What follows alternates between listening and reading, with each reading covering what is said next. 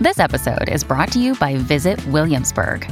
In Williamsburg, Virginia, there's never too much of a good thing. Whether you're a foodie, a golfer, a history buff, a shopaholic, an outdoor enthusiast, or a thrill seeker, you'll find what you came for here and more.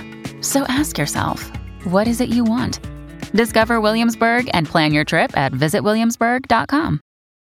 This episode is brought to you by Shopify.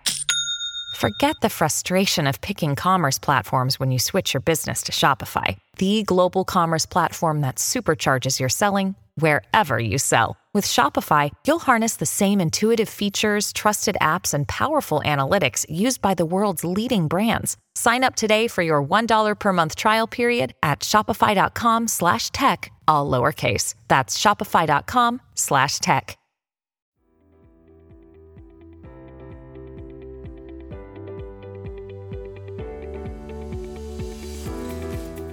Hello, everyone.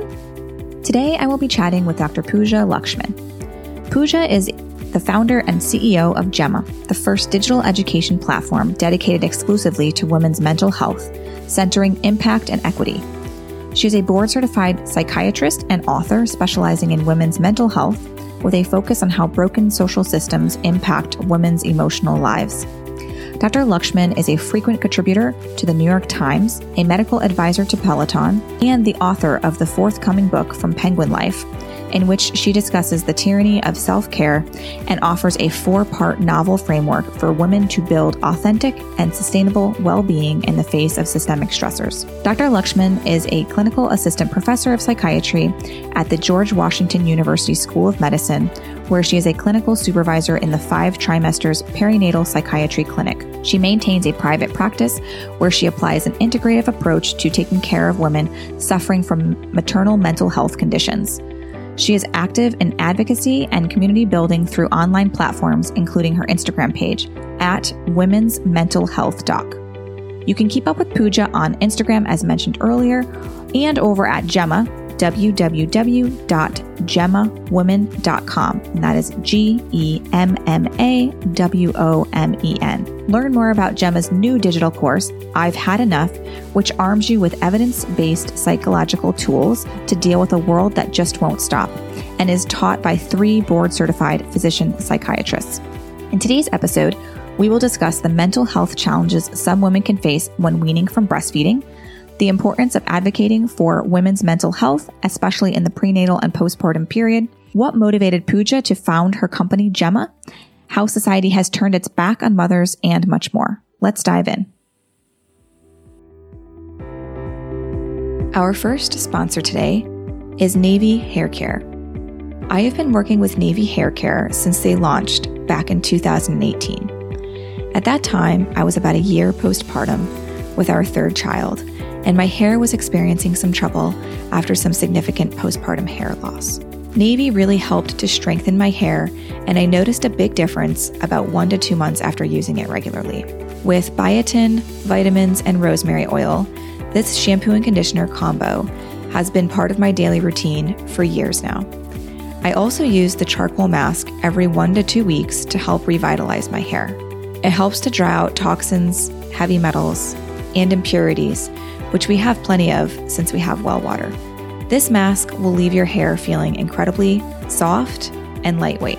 You can use the code Lynzy, L Y N Z Y, for 30% off your order, and I will leave the links to the products I mentioned within the show notes. Just a little disclaimer before we start this episode this podcast does not provide medical advice. The information on this podcast is for informational purposes only. No material on this site is intended to be a substitute for professional medical advice, diagnosis, or treatment. Hello, Dr. Pooja Lakshmin. I'm so excited to have you here this morning, and we are going to talk about a few different really important topics today. I'm so excited to be here. Thanks for having me, Lindsay. So, uh, we were chatting before we started the podcast, and I really wanted to touch, you know, in these first 15 to 20 minutes on something that I never knew about before I became pregnant. And I didn't even have significant issues with it, even with my first or my second. But with my third and my fourth, it was pretty dramatic. And that was just these really horrible feelings after I was weaning my my babies from breastfeeding. I even even when I cut down because I did this like very lengthy when I could, I, I, kind of lengthened it out as much as possible. And so with my third and my fourth, I weaned over a period of, I want to say a month or so. You know, I cut them down very slowly. And even doing that was pretty dramatic for me as far as how I was physically feeling, physically and mentally. And I would love for you to kind of touch on, you know, why does this happen? Why do we, you know, have these these feelings as we're weaning our babies? I mean, obviously we're full of emotions because, you know, we're we're no longer going to be nursing and we might have these feelings of oh i you know i wish i could have done it longer or you know this is my last baby. And so we have those feelings but also i felt you know it was almost like the same feelings I had when I had first trimester depression, which I think is another topic that's not quite touched on enough, where it, it just felt like you would wake up in the morning and you just couldn't even control these feelings of like doom and gloom, you know? And I had that a lot when I was weaning my last two babies in particular. And I, I'm not sure if it was maybe my hormones were just not as controlled as they were after the first and second. You know, I'm not really sure, but I would love to hear your thoughts on this and just anything you have to provide us with as far as information, as far as that goes. Yeah, absolutely. So it's a really important topic. And, and I can just give folks a little bit of an introduction to myself so they kind of have a sense of where I'm coming from. So I'm Dr. Pooja Lakshmin. I am a board certified psychiatrist and I specialize specifically in women's mental health and perinatal psychiatry. So in my clinical practice, I take care of women that are suffering from conditions like postpartum depression, postpartum anxiety, burnout, despair, all these different mental health conditions. I'm also the founder and CEO of Gemma, which is a women's mental health digital education platform that's focused on equity and inclusion. You might have seen some of my writing in the New York Times. I'm a regular contributor there. And I have my first book coming out next year that's all about the tyranny of self care. And you might know me from Instagram. I'm at Women's Mental Health Doc. So it's really exciting to be here. And, you know, Lindsay, the topic of mental health during weaning of breastfeeding is, you know, it, it just really gets missed. I think there's so much attention on firstly postpartum and birth and then on pregnancy and we just are you know it's it it it's rare to find information specifically around weaning. And so I'm so glad that we're talking about this because in my practice, I see patients all the time who are having a really rocky go of it during weaning. And, you know, in technically the entire perinatal period is one year after you give birth. And then if you're still breastfeeding longer, it really does last through breastfeeding and through weaning because like you were saying there's all these changes going on. And you know we still don't fully know from a hormonal standpoint what exactly are the reasons. There's some women the research is pointing to so we know that there's decreased prolactin decreased oxytocin once you start weaning. And those levels are kind of going up and down depending on how weaning goes for you. But it's not as easy as sort of saying, like, oh, it's just my hormones, because we know that there's a subset of women who whose nervous systems don't respond as dramatically to those hormone shifts. And then there's another subset of women in the perinatal period whose nervous systems are more sensitive to the changes in hormones. So I think that's kind of one caveat. A lot of times people you know, want to point to, oh, it's just the hormones. But actually, from, from my experience clinically, the thing that I find to be the most kind of powerful is the context around weaning and whether it's your choice or not and some of the psychological stuff that's going on for you because we know in our country where i think that the statistic is like a quarter quarter of women are going back to work after two weeks like a lot of women are are weaning but they don't want to be weaning but they have to right? And in those situations i really see patients struggle because it's not your choice. You don't have agency. But then even on the other side if you've been able to continue your breastfeeding journey for as long as you want to it still it can be difficult because you're coping with all of those feelings around attachment to your baby and kind of like this transition in the relationship because it does change, right? When you're no longer nursing and you might be balancing, you know, taking care of other kids in the home too, maybe toddlers that have their own feelings, big feelings, right? So there's just a lot to balance psychologically and all of that falls on you as the mom. You're the one that's making the decision.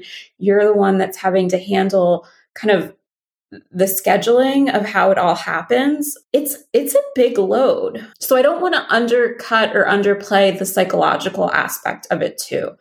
And i think we don't give enough you know there's so much rhetoric around breastfeeding in general and, and pressure to breastfeed and things like that but then we totally miss the conversation about well what happens how do you stop and what happens when you stop yeah. and how do you deal with that I mean, even I mean, there's been a lot of talk most recently about, you know, of course, the the formula shortage yes. and this rhetoric of, oh, well, you know, breastfeeding's free, and I'm like.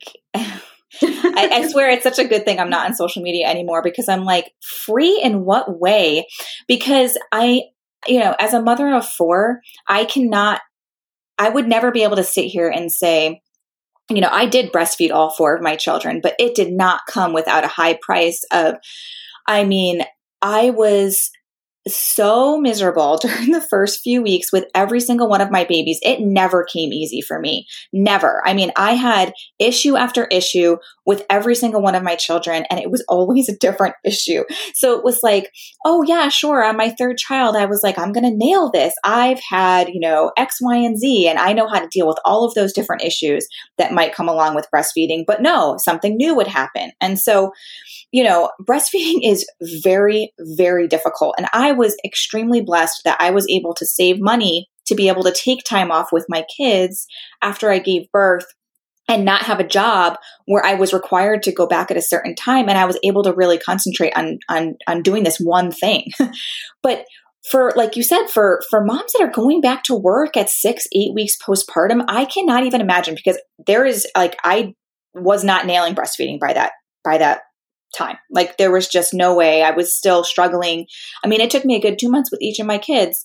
And, you know, then it was somewhat smooth sailing, but it's still, I mean, it is an incredible, it's just, it, you're devoting a lot of your time, a lot of your mental health, you know? I mean, every couple of hours you're feeding this tiny little baby and it's you and you want to be eating well and you don't want to exercise too much because you're afraid you won't produce enough milk. And some moms have to alter their diet completely because of what you know the baby might be allergic to. So yeah i mean there's just so many different factors. And so yeah it's it's such a difficult thing to do. And i i think you know just there's so many different stigmas around motherhood in, in general. And it's it's really hard because you want to do the right thing. And for some people, you know, breastfeeding might be the right thing or it might not be, you know? Right. Yeah. Right. And I think yeah. it's so important that we give space for that, that really this is about choice for women that, you know, and especially in my practice where I'm working with women who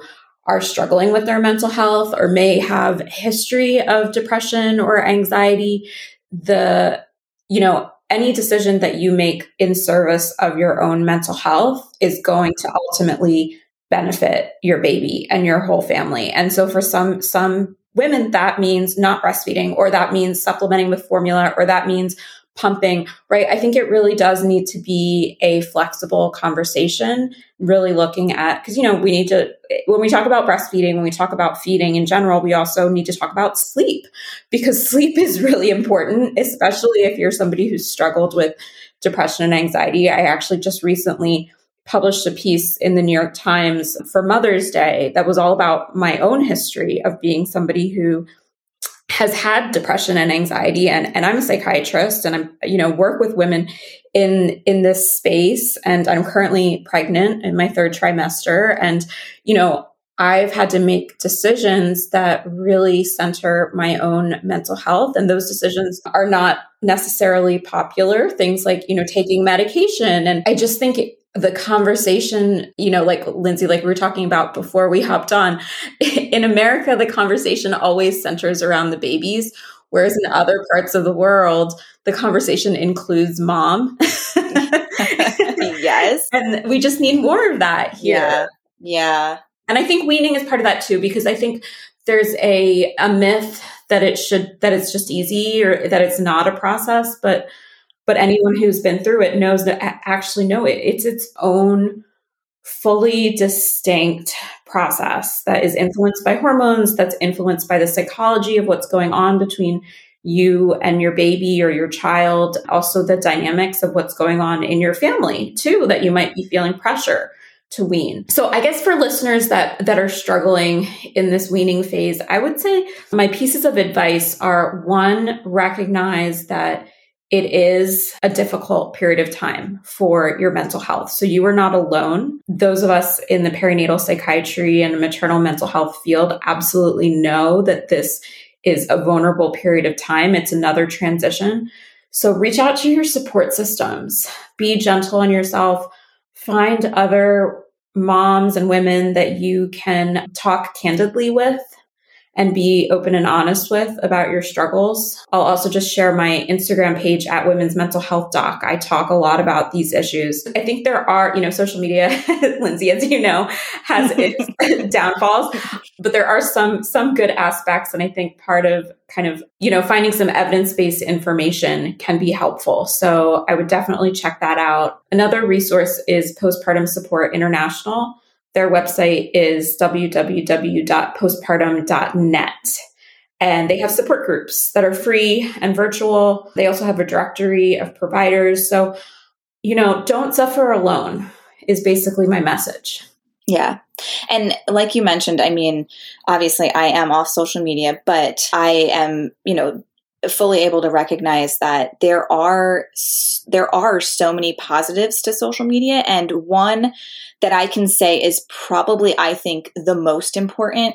And just the internet in general, you know, it allows us to feel less alone in whatever we might be experiencing. So I know, you know, there are so many people that find a home in these like certain Facebook groups where, you know, these very rare diseases or conditions that people might suffer from, or maybe their child was born with something that's a rare condition. And they're able to find this support through a social media platform. And I think that's single-handedly probably the one of, one of the most positive things that has ever come from social media where we have been able to essentially make people feel so much less alienated by bringing them together you know when they might be suffering from something that is truly horrific but they're able to find comfort in the other people that might get them through it and give them resources that they have used and I think that's really cool. So, yeah. So, for people listening, definitely check out her her page to see some of that evidence based medicine.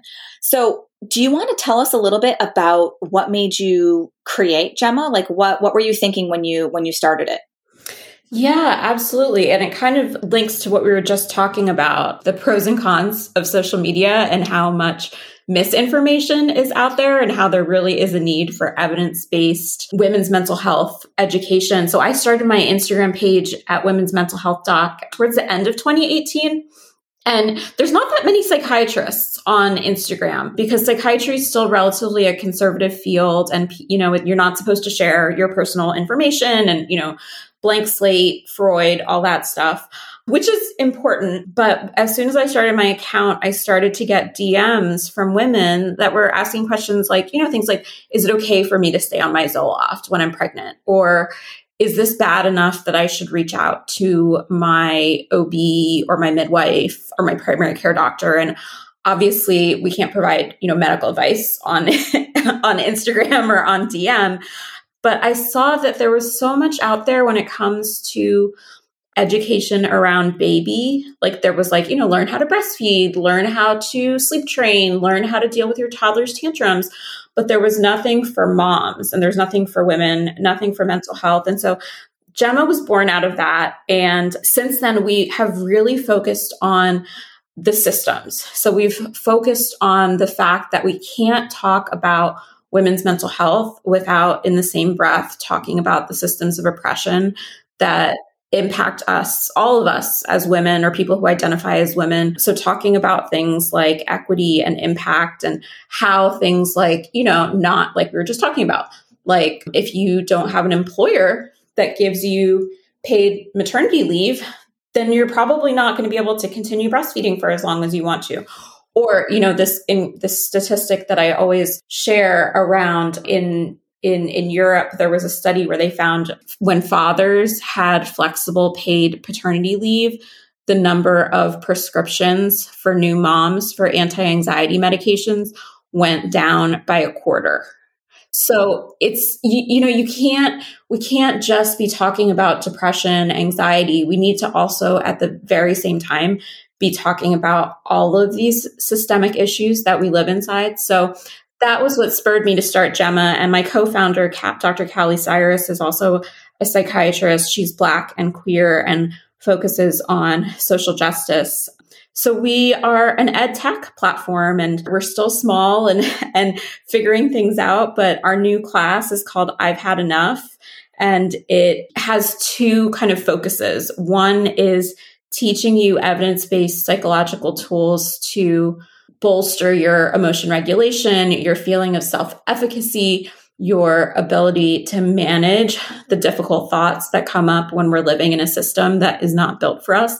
And then the other arm of the class is learning how to advocate for yourself, figuring out when when you can speak up and what you should say and how to know if you're the person in the room that does have some privilege and can say something and help shift the systems around you. So we're really excited. And for folks who are are listening, our website is www Gemma, women.com. And you can find more information on my Instagram page too. That's awesome. Do you have any, and I don't know what the, there's probably, I'm sure, you know, state laws that might inhibit this, but is there any in the horizon, any idea of you guys maybe offering like one on one type of support on there? Or because of insurance and state lines and things like that, you wouldn't be able to offer that on the platform? Yeah, unfortunately, we don't provide clinical services right now because exactly for that reason. For clinical services, you have to be licensed in the state that the person lives in. So we really feel like you know, ed tech and education. Because, you know, and as you know this too, as a practitioner, we do so much educating in our clinical work. And that's a space where I think it, it's ripe with misinformation. I think there's so much that we can do. And from what women have taken the classes before, in the past, we've had Zoom classes. And right now, everything is asynchronous. But in the past, we did do Zoom classes. And, you know, getting those slides, getting that information, and being able to share it with your partner and say, "Hey, look, I'm taking this class. Here's what here's what Dr. Lakshmin said about protecting your sleep in postpartum. Maybe we should think about, you know, getting some extra help or having family come, right? It gives permission to have those conversations. It also gives permission to ask your medical providers to say to your midwife or your OB or even your primary care doctor like, "Hey, I'm actually I'm high risk for postpartum depression like maybe we should talk about talk about medication or you know talk about getting me a referral for a therapist. So that's kind of the lane that we're we're really focusing on right now. Yeah yeah. No that's awesome. I really love that. I would love for you to touch on i know you had mentioned you i'm going to put it into the show notes as well this article from the new york times. It was titled how society has turned its backs back on mothers. And you t- you talk about burnout versus betrayal. Can you talk about that some more Yes. And, and, I think this is probably something that you've experienced, Lindsay, because in the medical field, we see it so much. Yeah. yes. There's so much burnout, right? Yes. And I, over the course of the pandemic, I had so many patients who were coming in and they're just like, you know, I'm so stressed. I have no time to sleep. I'm juggling trying to keep my job and not get fired and I'm, you know, homeschooling my kids. And I feel like it's my fault because I'm burnt out. And if I'm burnt out, that means that I'm not doing enough to take care of myself. Again, like the onus always falls on the individual when you use that word burnout. And so in this article, I reframed it that this isn't an individual problem, that this is actually social betrayal.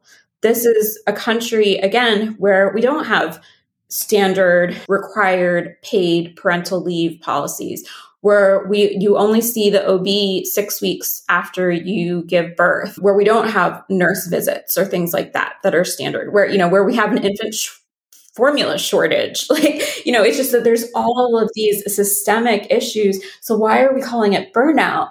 You know, that this is actually this the problem doesn't lie inside of us. The problem lies within our systems.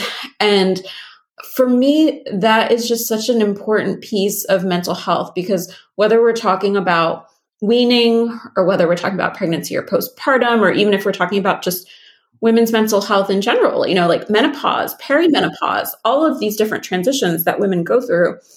At every stage, women are expected to pull themselves up by the bootstraps and do it alone and just make it happen and take care of everything without that extra support.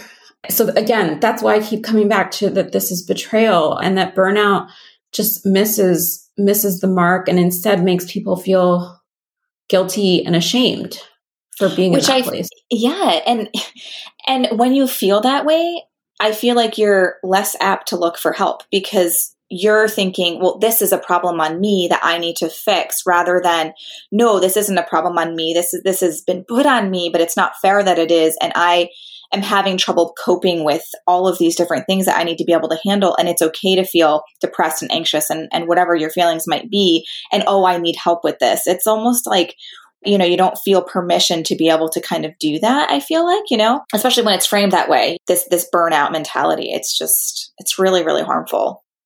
Totally. And I think it feeds into that kind of martyr mode dynamic that, that I suffer from all the time too. So, you know, I, that, that it's so easy for us as women to sort of take pride and be valorized for how much we're sacrificing and how much you're doing for everybody else. And, you know, you get lots of kudos for that. But ultimately, like, what is the race that you're trying to win here? You know, there's no prize for the person who suffers the most. Yeah, that like I can do it all mentality, you know. And you know what? It's interesting too that you brought that up. So, I will say when I was on social media and, you know, I was, it appeared as if like I was doing that all, right? I had, I was still going to work per diem, but still going to work. I had, you know, four kids. I was doing, you know, all these different things, doing a lot of education on my platform in the last two years with COVID and all these different things. And people would say, how do you do it all? You can do it. Like, I can't believe it. Like, I wish I could be more like you. You do it all.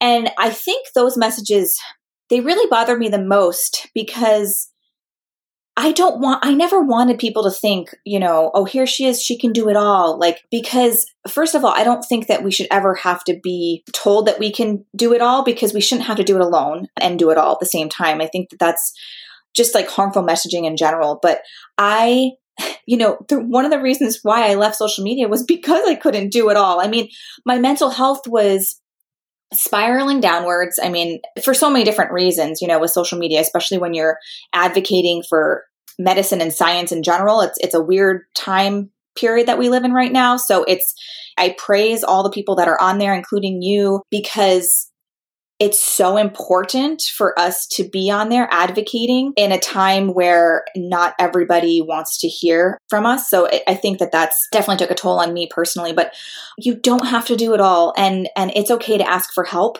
in whatever way that might look like. If you have to ask a neighbor to, to help you do, you know, dinner or pick up your kids, or you have to go see a psychiatrist, or you have to, you know, whatever that is that you have to do, those things are all completely okay. And I hope that we can kind of ditch the whole mentality that we have to do it all because I do think that it's just a, a, harmful mentality for for us as women who become mothers that you know it, it's just it's it's very hard to kind of live under that expectation. I, I heard someone say something something along the lines of when you're trying to do it all, you can't have it, right? You know, you're you're so focused on sort of the checking everything off the list and making sure that everything's happening, but when you're operating from that place, it's actually impossible to be present in all of the good things that are in your life and I think it's a real f- sort of failure of the the feminist movement really to kind of put the burden on women to do it all. And, you know, I think it's such an important point that that thing of like what's happening behind the scenes because on social media we all know like it's it's a it's a highlight reel right it's not actually what's really happening in people's lives and when I wrote this article for the New York Times, I shared about how you know, we know that for prevention of postpartum depression and postpartum anxiety, some of the most high yield evidence based things that you can do are taking a medication, if you've been on medication before, prioritizing your sleep, protecting your sleep, and having social support. So I am definitely lucky and privileged and fortunate to to have to be have a job, a steady job and to have a partner and to have good health insurance. So we were able to hire a postpartum doula who's going to help us. And the comment section of that article was just vicious. I bet. People being like, "Oh my gosh, I can't believe you need all this help." And it just proves the point that why are you not allowed to get that help? I, that, yeah. Right. Yeah. Why, what is wrong with getting help when in fact, like for centuries and centuries and, and everywhere else in the world, women are raising families within a village, right? Yeah. They, yeah. they have their parents, they have their grandparents, they have their aunts and uncles. And, you know, whereas now we're all just, you know, everyone's all over the country, you know, we're, we're isolated. So you have to build your own. And then why are we attacking women for making those choices? Granted, it is a privilege, yes, to be able to make those choices. And I think if you are transparent about that, it actually opens up space for folks that are on social media are kind of seeing like, oh, she's not doing this alone. Yeah, and she's not doing it all. Right, right, right. I, I truly think that that's I think that's an American mentality because, as we were mentioning before, I, have interviewed quite a few people that have been patients in either Canada or European countries where, you know, their prenatal care, their postpartum care, it, it looks quite literally the exact opposite of ours here. And there was one woman I was interviewing, and she lived in Canada and she was telling me that you know she had given birth and everything had gone really well. There weren't any you know significant complications but the midwife came out every single day to her home to wow. make sure that you know the latch was correct helping with breastfeeding helping with anything the mom needed. You know do you want me to take a look and make sure everything's healing up well? Just help literally helping her. And you know you think to yourself in America, here, we give birth. We are given, I don't know, maybe a day, maybe two days in the hospital if everything goes well. And then we're sent home with nothing. nothing. There's no there's no resources even. I mean, I can tell you that because I've had four children and and there are very little resources, especially when you have a baby during COVID. It's literally like, "Hey, everything that you could possibly need is not available to you right now. And so I, you know, bless the people that have had their first babies during this two and a half year period where so many places were closed or not offering up any resources.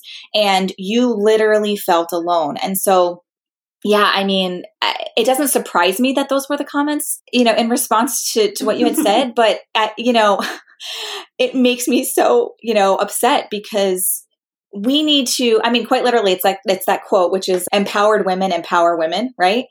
Where, where's the support for each other? Where it's like, that is amazing that you're able to do that for yourself. You know, I, I wish that every woman had the, you know, ability to do this and the access to be able to do it, which we should. It should be, you know, something that's just given to us and covered, you know, once we give birth to be able to have these resources. But of course it's not. So, but yeah, that's just, it's it's so interesting that that was right and i think it's just there. another example of how intertwined mental health for women is with all of these different systems of privilege and power and oppression and depending on the resources that you have available to you what what you can the choices you have in front of you versus if you don't have those resources you're left behind and and it does need it should be standard it should be more like in european countries where this is just part of the package and you have someone that's checking on you and you have you have access to all of this support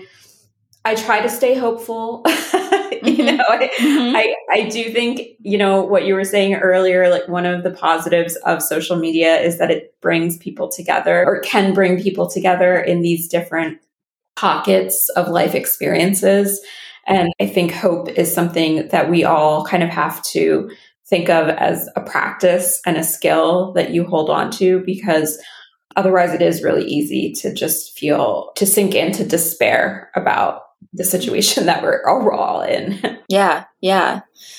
I know it's so true. I would love to ask you too. This is kind of slightly off, to, off topic, but what are some of the most common things that you hear from women that are either like in the perinatal or postpartum period when they come to see you? Like, what are some of the the common issues that they're coming to you for?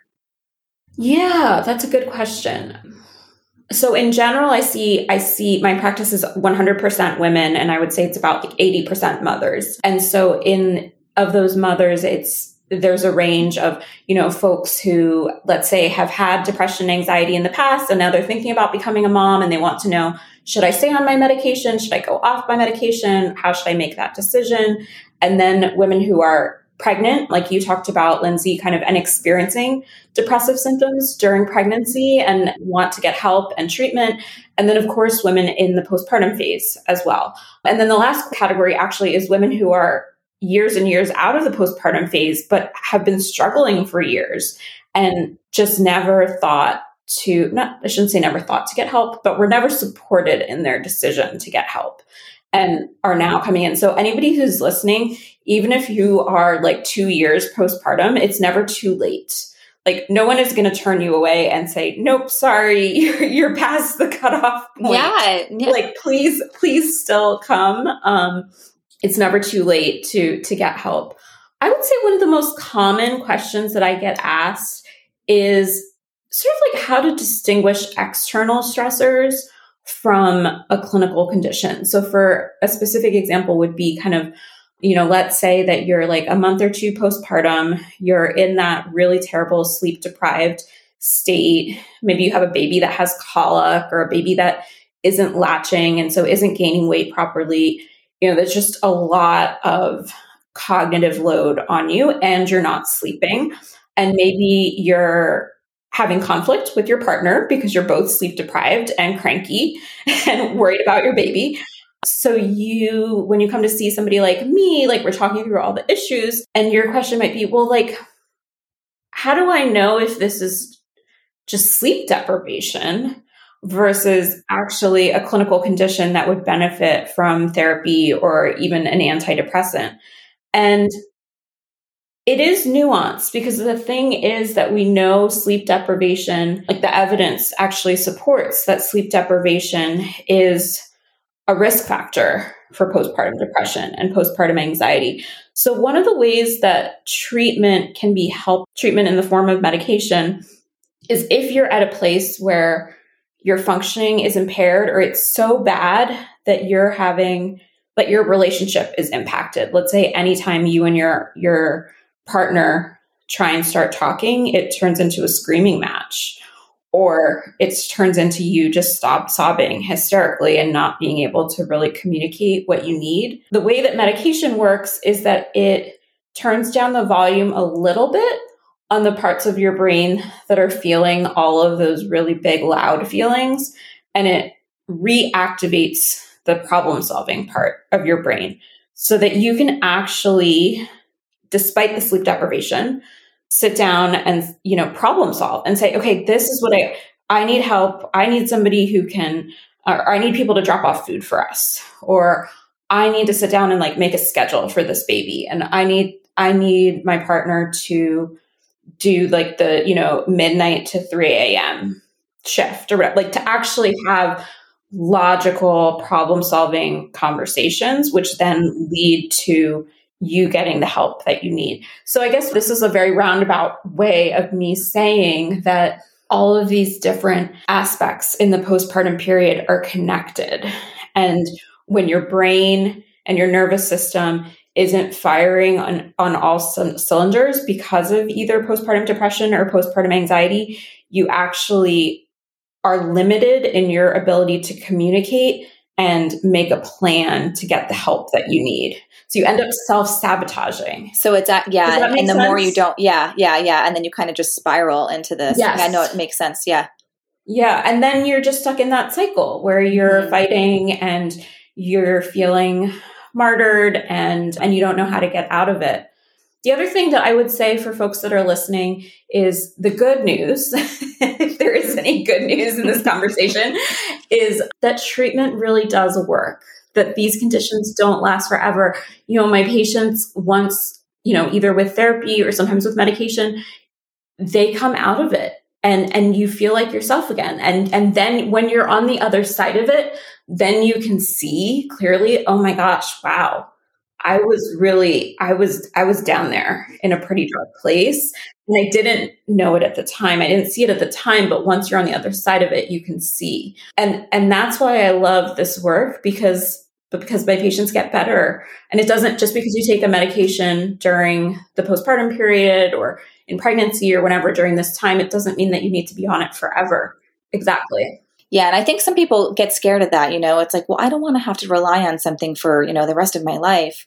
You know, whereas like somebody that might need, you know, it's the same thing as somebody that might need, you know, maybe a blood pressure medication. Well, so say they start to do like diet and exercise modification and, you know, you don't necessarily need to be on that. I mean, you know, for the rest of your life unless you have, you know, you know, some family history that's significant that might, you know, sometimes those modifications don't work for everybody, but for most people, you can sometimes, you know, alter those things. Yeah, yeah, no, that's great. So, is there anything you wanted to add to the conversation before I ask you? I'm gonna going to ask you two questions that are totally off topic before we end here. I don't think so. I feel like we've covered a lot of ground. Yeah. I know. I know we did. Yeah.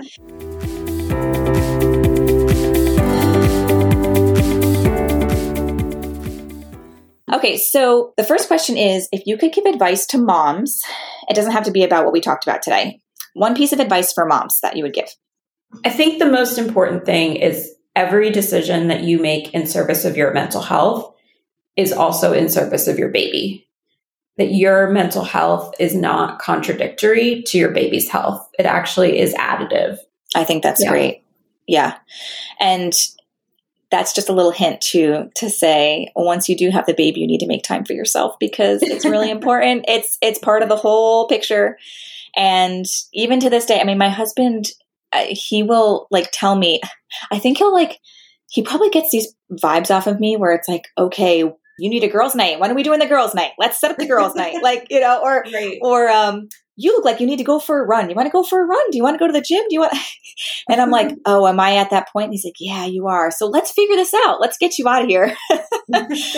Which is great that you have that. Yeah yeah yeah yeah. yeah. But but you know this is this has been years too of i think a lot of open communication. So i can i can say that you know one of the best i guess pieces of like marriage advice that i can give is is having open communication all of the time is so important because there are many times even still where i I'll say things like in my own head, like, oh, well, I wish he would have really, you know, done this and, and cleaned up these dishes or whatever. Well, don't keep them up there get them out on the table because you know what happens even even if it's like smaller things they tend to add up. And so just always having that open book conversation with each other is is just so important because it allows you guys to get on that same page together and you're able to talk about the bigger things much easier too when you're talking about everything. So okay second question.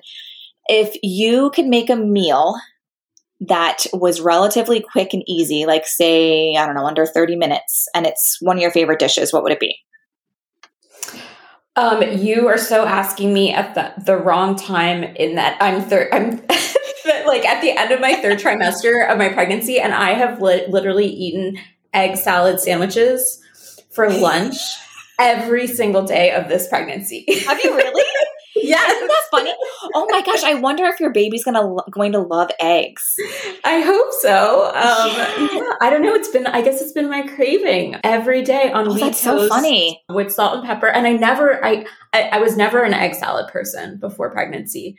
Um, I love so. hearing these because it, it is wild. A lot of the times it's so I ate grapefruit every single day of my pregnancy with my last baby. Huh. So I'm like, I wonder if she's good. It's so wild. But did you eat? Did you eat a lot of eggs in general, like before, like omelets no, and things like that? Not no. really. Yeah. I mean, maybe like once a week before. Yeah, it's really funny. So how do you make your egg salad? Do you put mayo in it? What do you put in it? So I do. I just do mayo and salt and pepper. And I actually, I'm I, I'm not a cook. I, I don't really cook. My partner does does most of the cooking in our house. So I'm I actually just boy, buy the pre boiled eggs Yeah. The ones Yeah. that are in the, they're great. Um, Yeah, yeah, yeah. No, So, those are um, great. Tra- Trader Joe's has like a whole pack of them that you can get just right, Right, off the shelf. right. Makes it super easy. right. And it's just salt and pepper, minis. Yep. Yeah, no, that's that's I mean, it's quick and easy and it's got a lot of protein in it, which is great. My husband bought years ago, he bought this, I don't know if you've ever heard of this thing, but it's like this egg cooker on Amazon and you pop all the eggs in and it cooks them, like steams them however you want. You can have them medium over hard, like whatever you want them to be. They will cook them to your liking. So you put it on a you know specific time, and it's it, it's affordable and it's like incredibly easy to use. So for hard boiled eggs, I think you just put it at like the twelve minute mark or whatever, and it'll make you know fifteen hard boiled eggs. And you can just put them in the fridge. It's super That's great. easy. Yeah, yeah. It's one of the coolest like little gadgets.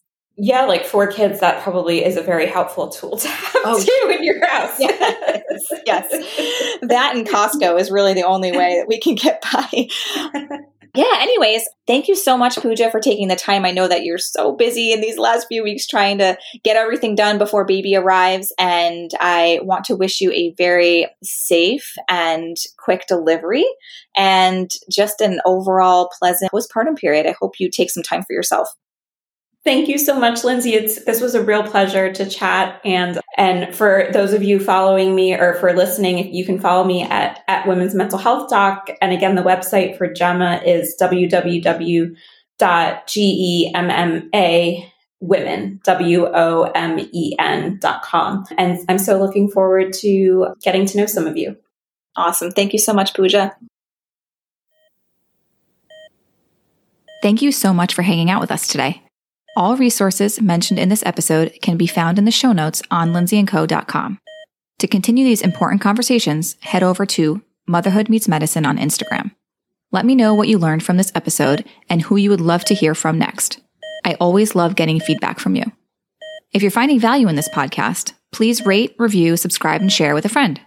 This will help us to reach even more women from around the world. I'll catch you next week. Until then, don't forget to find some time to unplug, unwind, and have a little fun.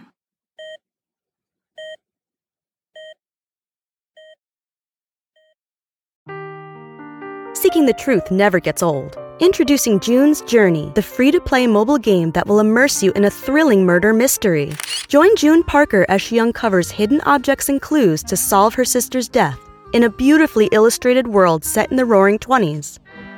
With new chapters added every week, the excitement never ends.